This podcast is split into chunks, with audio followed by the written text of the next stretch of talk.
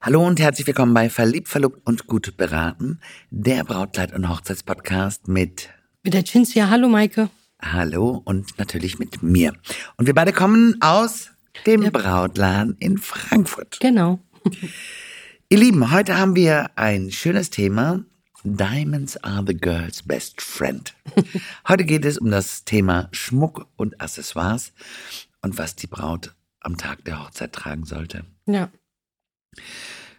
Ich würde sagen, erstens mal ist es eine Gusto-Sache, ne? Ja, erlaubt ist das, was natürlich einem persönlich gefällt. Da brauchen wir gar nicht drüber zu reden, im Grunde genommen. Oh, das hast du schön gesagt. Ja. Ich bin ja immer der Freund, weniger ist mehr. Ne? Damit Ja. das Brautkleid im Vordergrund ist, der Verlobungsring und der Ehering. Mhm. Ich finde, das sind die Sachen, die sollten am meisten strahlen. Und was natürlich zauberhaft ist und was immer passt, ist äh, eine Perle. Eine Perle ist Hm. eine schlichte Eleganz und eine Perle nimmt dem Brautkleid nicht den Glanz. Ja. Vor allem hat es ja auch meistens irgendwie dann auch noch eine schöne Hintergeschichte. Vielleicht ist es ja auch, wenn man Glück hat, von der Oma, von der Mama, von Oh, der ich hatte mal eine Großtante. Braut. Ja. Das muss ich dir erzählen, Cinzia, das war so süß. Hm. Ich hatte mal eine Braut, die hatten so eine ganz alte Schatulle, die war schon total kaputt. Und da war eine echte Perlenkette drin. Und die Perlenkette war von 1900 Schlag mich tot, also 19, ganz Anfang der neun, des 19. Jahrhunderts. Und da war ein Zettel drin mit einer Liste von Frauen, die diese Perlenkette schon alle getragen Oh haben. Gott, wie schön. Das, das war ganz, ganz zauberhaft. Und, Aber war ähm, das von in der Familie selbst oder? in der Familie selbst, ja. Okay. Das ging von der Ur-Ur-Urgroßmutter bis Wie schön. Ähm, über natürlich Cousinen und Nichten. Und das ging immer wieder zurück an die, ähm, an die Mutter jetzt der Braut. Mhm, mhm. Die hat das verwalten, weil die Oma schon auch nicht mehr gelebt hat. Oh, was für eine Und- schöne Tradition. Ja, und das ist immer weitergegeben worden, Hm. von Mutter zu Mutter. Und das fand ich auch ganz, ganz toll.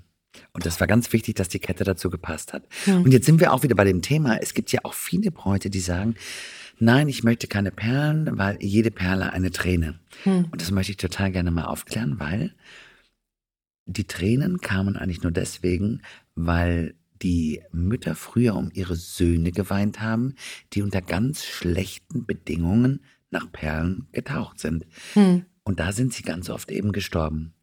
Und jetzt sind wir im 22. Jahrhundert und wir sind in der, ähm, im 22. Jahrhundert ist ja auch geil. Wir sind im Jahr 2022, nein, wir sind im Jahr 2023. Und jetzt muss ich so aufhören. ewig her. Oh Gott, jetzt muss ich aufhören. Jetzt, jetzt verhake ich mich. wir sind im 20. Jahrhundert. Im 21. Jahrhundert. Natürlich. Oh Mann, oh Cinzia, ich bin total auf der Zeitreise jetzt gerade. Also, liebe Cinzia, da muss ich dir auch noch mal eine ganz, ganz schöne Geschichte erzählen.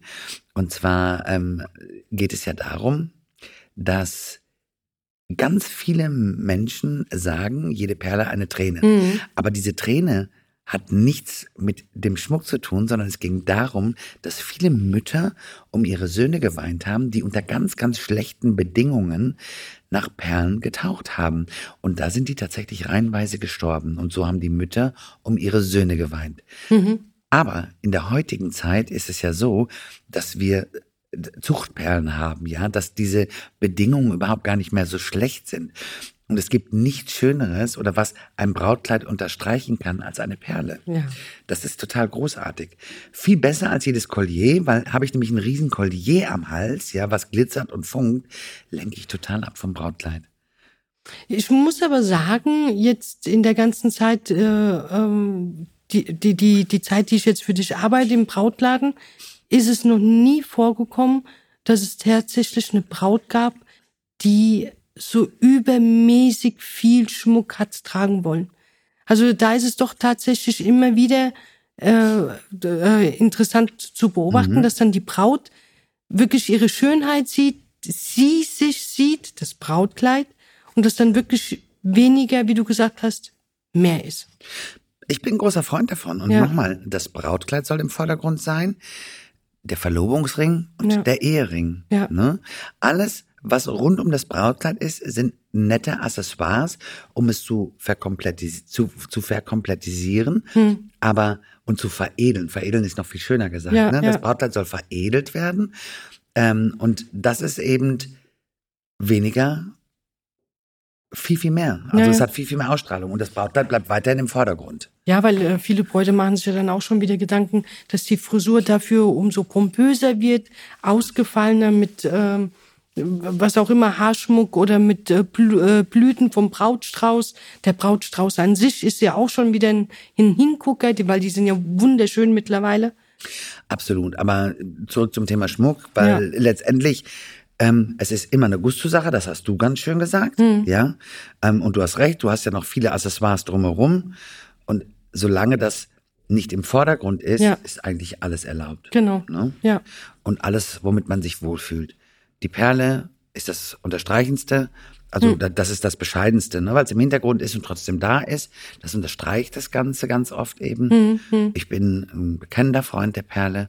Es bringt auch kein Unglück, es bringt auch keine Träne, sondern es bringt viel Freude, weil es nicht im Vordergrund ist. Genau. Und wenn dann ist es ein Freudentränen.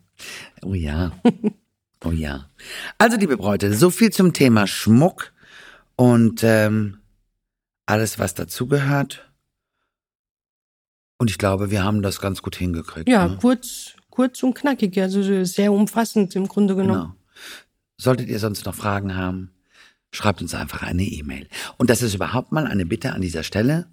Schreibt uns gerne auch mal, was ihr noch hören möchtet unter info at brautladen-frankfurt.de.